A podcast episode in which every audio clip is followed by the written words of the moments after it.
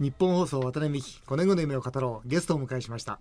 登山家の野口健さんです。こんにちは。こんにちは。よろしくお願いします、えー野口さんはお父様が元外交官ということで幼少期をエジプトやイギリスで過ごされました。高校生の時登山を始め、えー大学入学と同時に世界の名だたる山々へ挑戦を開始。当時の7大陸、えー最高峰制覇の世界最年少記録を塗り替えました。その後環境問題に積極的に取り組み昨年世界遺産にされて富士山は泣いているという本を出版されました。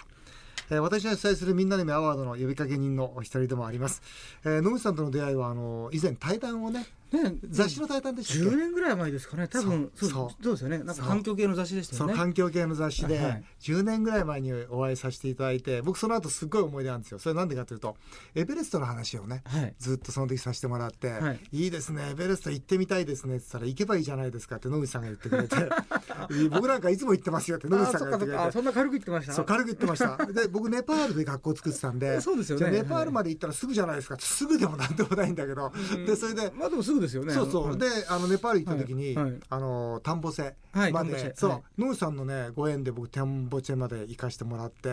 まあエベレストのね一部の雰囲気って言いますかね。田んぼチェの村まで行きますとね、うん。エエベレストがドーンと見える。まあ、見えるじゃない真正ですか。面に見える、で有名な古いお寺があって、うん、そうそう。綺麗な村なんですけどね。ね野口さんはお父さん外交官で、まああ小さい頃海外で過ごされてていろんなことを経験されていやちょっと見てて面白いなと思ったのがイエメン？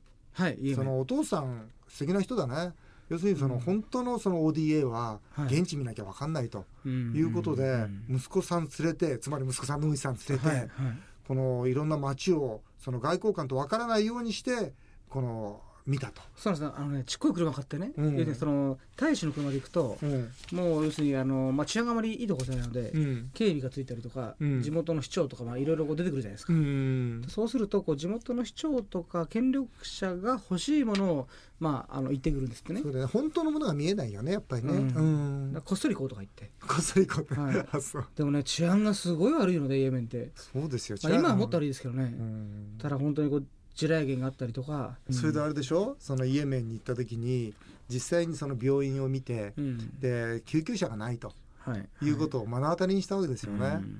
で野口さんの意見を聞いてお父さんがじゃあ救急車を50台イエメンに送ろうとうん。言って、まあ、外交官としてそれを申請してそれが通ったと、うん。ね素敵な話ですよね。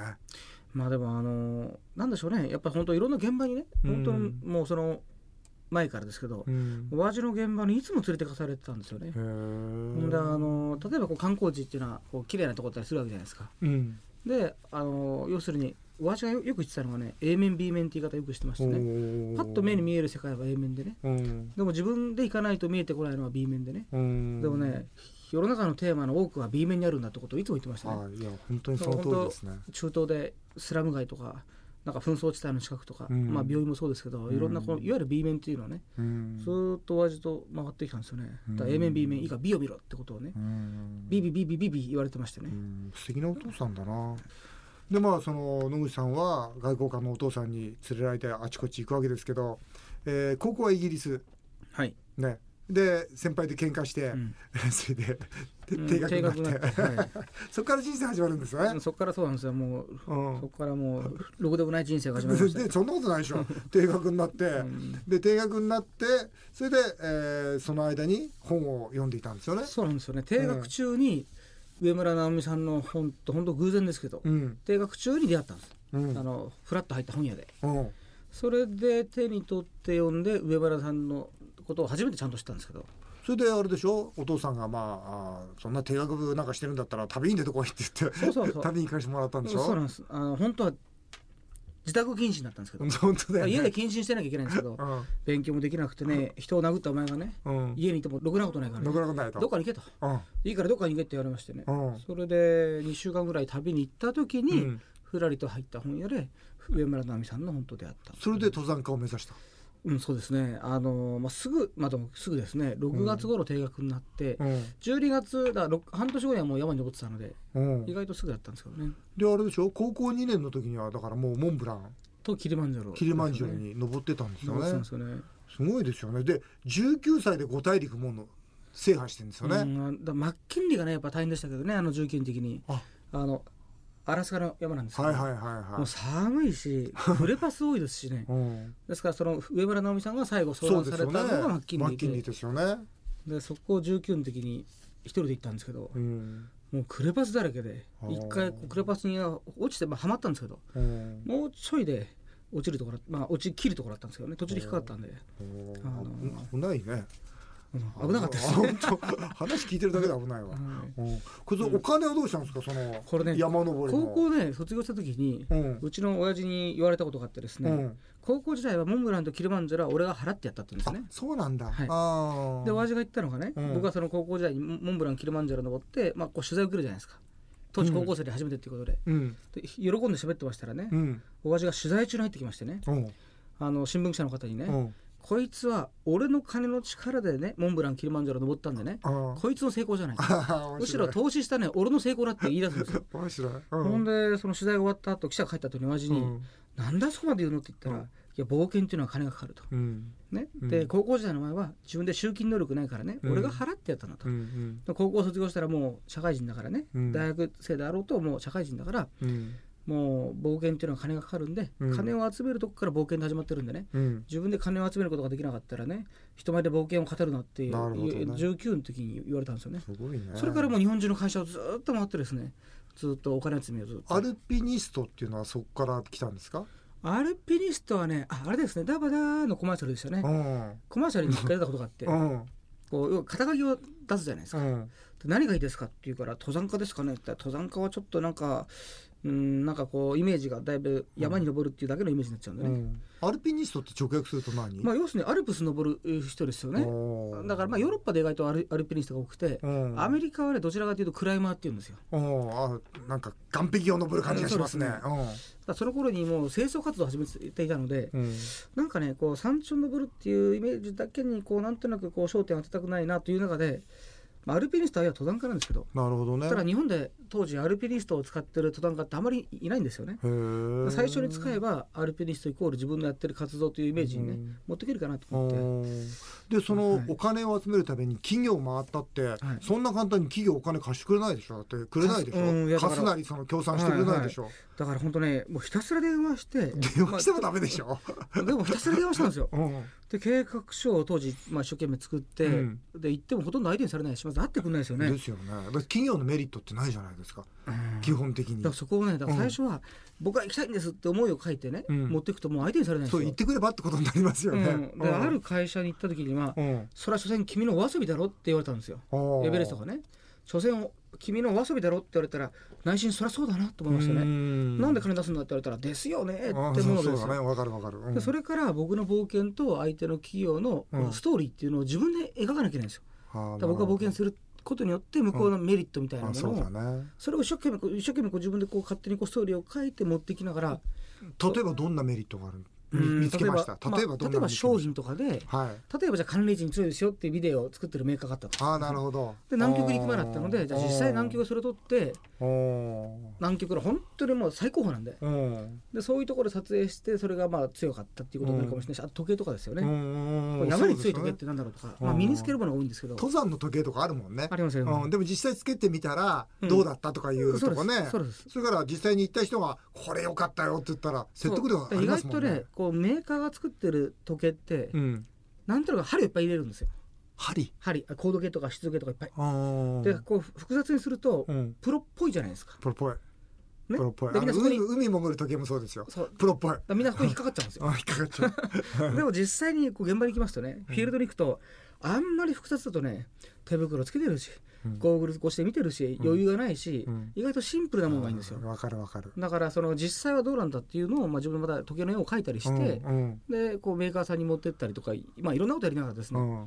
で少しずつこうお金を集めてそれで23の時にやっとエベレストに、まあ、1000万以上かかりますんでね。うんですかあーやっぱり。ら、はい。だから本当学生の頃はいかに金を集めるかっていうもう本当に。すごいね。やっぱりそこにおいては本当に経営的なところもあるんだね。まさにその自分自身をこうねマネジメントしてるって感じしますでしょ、うんでもねあの冒険家ってそうですよね、うん。それができないと。あ冒険できない。冒険できないんですよ。まあよっうんぽどねなんか資産家なら別ですけどね、うん。普通みんなお金集めてねこうスポンサー集めてこう何やっていくもんなんで、なるほどね。うまくそこのねどう伝えれば相手が自分の夢に共感をしてくれるかっていうことを自分からいろいろ考えながらこう工夫しないと誰も相手にしてくれない。それも同じだね。やっぱり、ね、我々事業家もそうだけど、うん。まあ、政治家もそうなんだけど、うん。どうやって自分の夢をみんなの夢にするかってね、うんうんいやみんなの夢になった時にこうどんどん広がっていくわけじゃないですか、うんだから野口さんが山に登るっていうことをみんなが自分もそのうん。乗せるっていうか、うん。自分の気持ちもそこに乗せてった時に、うん。こう野口さんの夢がみんなの夢になって広がっていくんだろうね、うん。素敵だね。すごく良かったのが学生の頃は自分の冒険のためにどう伝えたら人がうん。そこに同じようにこう共感してくれるとかね夢を持ってくれるかってやってましたけどうん。今も一緒でしてうん。例えば富士山の清掃もねまあいろんな活動やってますけどうん。うん。うん。一人じゃ限界があるじゃないですかだからこうなかなかこう注目されないような活動もどう伝えたらねうん。いろんな人が今やってる活動にうん。こう関心持ってくれてねうん。じゃあ一緒にゴミを拾うかってなるうんためにはどう伝えればねうん。みんながこう興味を持ってくれるかっていうのは学生の頃のスポンサー活動とうん。今やってるそれ以外の活動と一緒。やっぱ一緒なんですよこのやっぱ伝えるっていうところがないと誰も富士山に来てゴミ拾ってくれないですよ一緒にね。野口さんは山登りをしたかったわけじゃないんですか、その山を通してこう何かこうしていきたいどっちなんですか？や登山家を目指したんですか？それとも山というのはその自分自身の表現のその一つなんですか、どうえーとねどうなんですか、最初はですね、うん。まあ単純に定額になってねうん。何か何かしなきゃと思ってね うん。要は自分を変えたいと思ったしうん。まあ要は自分のために山を登ってた。うん。最初はそうですよね、うん。ただね登りながらなんとなくねこう登って例えば高校時代本当にもうひどい落ちこぼれでねうん。誰も相手してくれなかったのが、うん。モンブラン登ったりしてね、うん。作文書くとね、うん。それを掲示板に貼られたりとかね。ああそうか。高校の時にねモンブラン登ったら、それはみんなすごいなってことになるね。でキリマンジャロ登ってでそれらがまあ評価されて大学にも推薦でまあ、うん。まあ入れたりとかうね、ん。ですからなんでしょうね。最初はまあ要は自分のために登ってたことなんですけど山登ってるといろんな人がね興味持ってくれるんですよ。うん。それからこう自分の山登りの体験を人伝えると、うん。なんだろうなそれがみんなが、えーまあ、興味持ってくれたりとかねなんでしょうねうん。途中からだからその自分の活動をやってる山をね、うん。どう人に伝えていくのかなっていうねやっぱ伝えるっていうことの一つ面白さみたいなものも感じたし、なるほどね。それからまあそその後からですよね。こう山登ってたらゴミの問題どうぶつかって、うん、そう環境活動もその表現の一つなわけでしょ、でもそうなると、でも、まあ、山登ってからだいぶ時間が経ってから、まあ、環境活動始まってるんですけどあそうなんだ。もう、10年ぐらい山登って、うん、それからですからねあの一番最からじゃないんで。初はエベレスト？エベレストでゴミがあるってねこの間の前回僕あの対談とかさせてもらった時も聞いてね、へえそうなんだと思ったけどエベレストってゴミいっぱいあるんですか？そんなイメージと全然違うけどね、うんあのだからテレビでね僕もずーっと見てきたうん。エベレストは綺麗な世界なんですよ。そうだよ。ずっとこう 銀世界でね神秘的な世界で,、うん。でそういうテレビなり写真集をずっと見て綺麗なんだな美しいなと思ってましたけど、うん。まあ、実際行ってみたらね、うん。ゴミがわーっと散乱しててね。あそうなんだ。へ実際のエベレストは、まあ、当時はゴミがすごかったです。えでもしょうがない、まあ、しょうがないっていうかですね。それ登山家の人たちが捨ててっちゃうの？まあ、うんまあ、置いてくる。まあそうですねただその本当ねあの氷河ってベースキャンプも氷河状にあるんですよね、うんうん。と氷の上じゃないですか、うんうん。と土がないので、うん。要はバクテリアっていうものが存在してないんですよ、うんうん。そうするとちょっとした生ゴミうん。を置いても、うん。それは分解されずに半永久的に残るわけですよ、ね、なるほどなるほど。と1920年代からいろんな登山隊が挑戦してるわけですよね。いろんな隊が少しずつ置いてきたものがうん。まんま残るんですよ。ですから僕が拾ったゴミの中で1943年か4年のねスイス隊のゴミが出てきて これパンとかチーズとかサラミとか出てくるんですよ。どあ。のそのまま食べ物が。すごいね。なん。で70年前と60年前70年前の食べ物がそのまま残ってんだね、まあ硬いんですけど腐ってないんですよ。腐ってないの。もうまんま出てくるんですよ。でじゃあ食べてみようかと思って自分が食べるの怖かったんで まず後輩がいたからね「お前食え」とか言ってね。で後輩に食べ出した、うん。うん、そしたら大丈夫。そうしたら平気だったんですよ。ほんで僕次の日に食べたらやっぱ平気でしたね、まあ、味はなかったんですけど。すごいなあ、でもあれでしょ、はい。やっぱそこで気がついたのはその国によって？はいはい。登山隊の国によってやっぱりきれいにするうん。国と、まあ、汚しちゃう国ってうん。あるわけでしょ、まあそあのあと年代ですよね。年代。あとゴミの捨て方？もうに日本隊のゴミは80年代後半が多いんですけど、うん。もうどうどうと置いてきてるんですよ。うんところが90年代ぐらいから日本隊のゴミが減る頃にうん。岩陰から出てくるんですゴミが日本体のゴミが。ゴミがあちょっとまずいぞみたいな。ですからあの別に登山家の意識がうんぬんじゃなくてね、うん。多分その時代のうん。その国々のうん。その環境に対する意識のうん。多分その度合いじゃないんですけど一つの象徴なんだね。象徴だと思うんですよね。ですから70年代はヨーロッパのタイもねボンボン置いてきましたしうね。んでもね、はい。山が好きって僕も山山好きなんですよ、はいはい。山好きなんですけど山が好きだと山綺麗でいてもらいたいなって思うじゃないですかいやでもねやっぱね余裕がないんですよ。あそれどころじゃないんだ、うん。ですからもうみんなもうギリギリだし。命かかってるもんねもうね。登っていく時にうん。こう何往復もしながらうん。こう徐々にこう低酸素にこう鳴らしながら登っていくんですよね、ね一気に上がらないんですよ。うん。で何往復もしながら少し値上げするんですよ。うん。食料テントとか酸素ボンベとか、で最後登って降りてきた時にまた降ろすためにはうん。登場して降りてきてもまた荷物を取りに上がんなきゃいけないんですよ。そうだね。ともうね登っちゃうとねもう降りてきたらもうみんなヘロヘロだし、うんそうですよね。また自分の荷物を取りに上がりたくないんですよね。うん。だからねやっぱもうギリギリのとこで置いてきちゃうっていうこともあるんですよねなるほどね。でもあれでしょう野口さんふそのエベレストもそうですけど富士山でもねこうゴミを拾う活動をずっとされてて、これはどんなきっかけですか？やっぱり富士山もなんだこれは汚れてるじゃないかと思ったのがきっかけですか？えっ、とですね僕ねあの、まあ、そのずっと高校時代から登ってましたけど、は富士山が汚いっていうあの知らなかったですねっていうのがい、うん、僕らの山やってあの冬なんですよ行くの。あ12なるほどなるほ月ど、うん。1月、まあ、まあ2月。雪に埋もれてる時なんだ、そうです、雪と氷にうん氷に、うん。まあ追われていてうん。ですから、夏の富士山に行ったことなかったので。でこの91年に初めてエベレスト行って。うん、で日本体のゴミがまあ結構多かったんですけど。はいはい、でその時にいろんな国の登山家がうん、「お前ら日本人はヒマラヤをマウント富士のようにするのか?」って言い方をしてきたんですよ、ね、なるほど。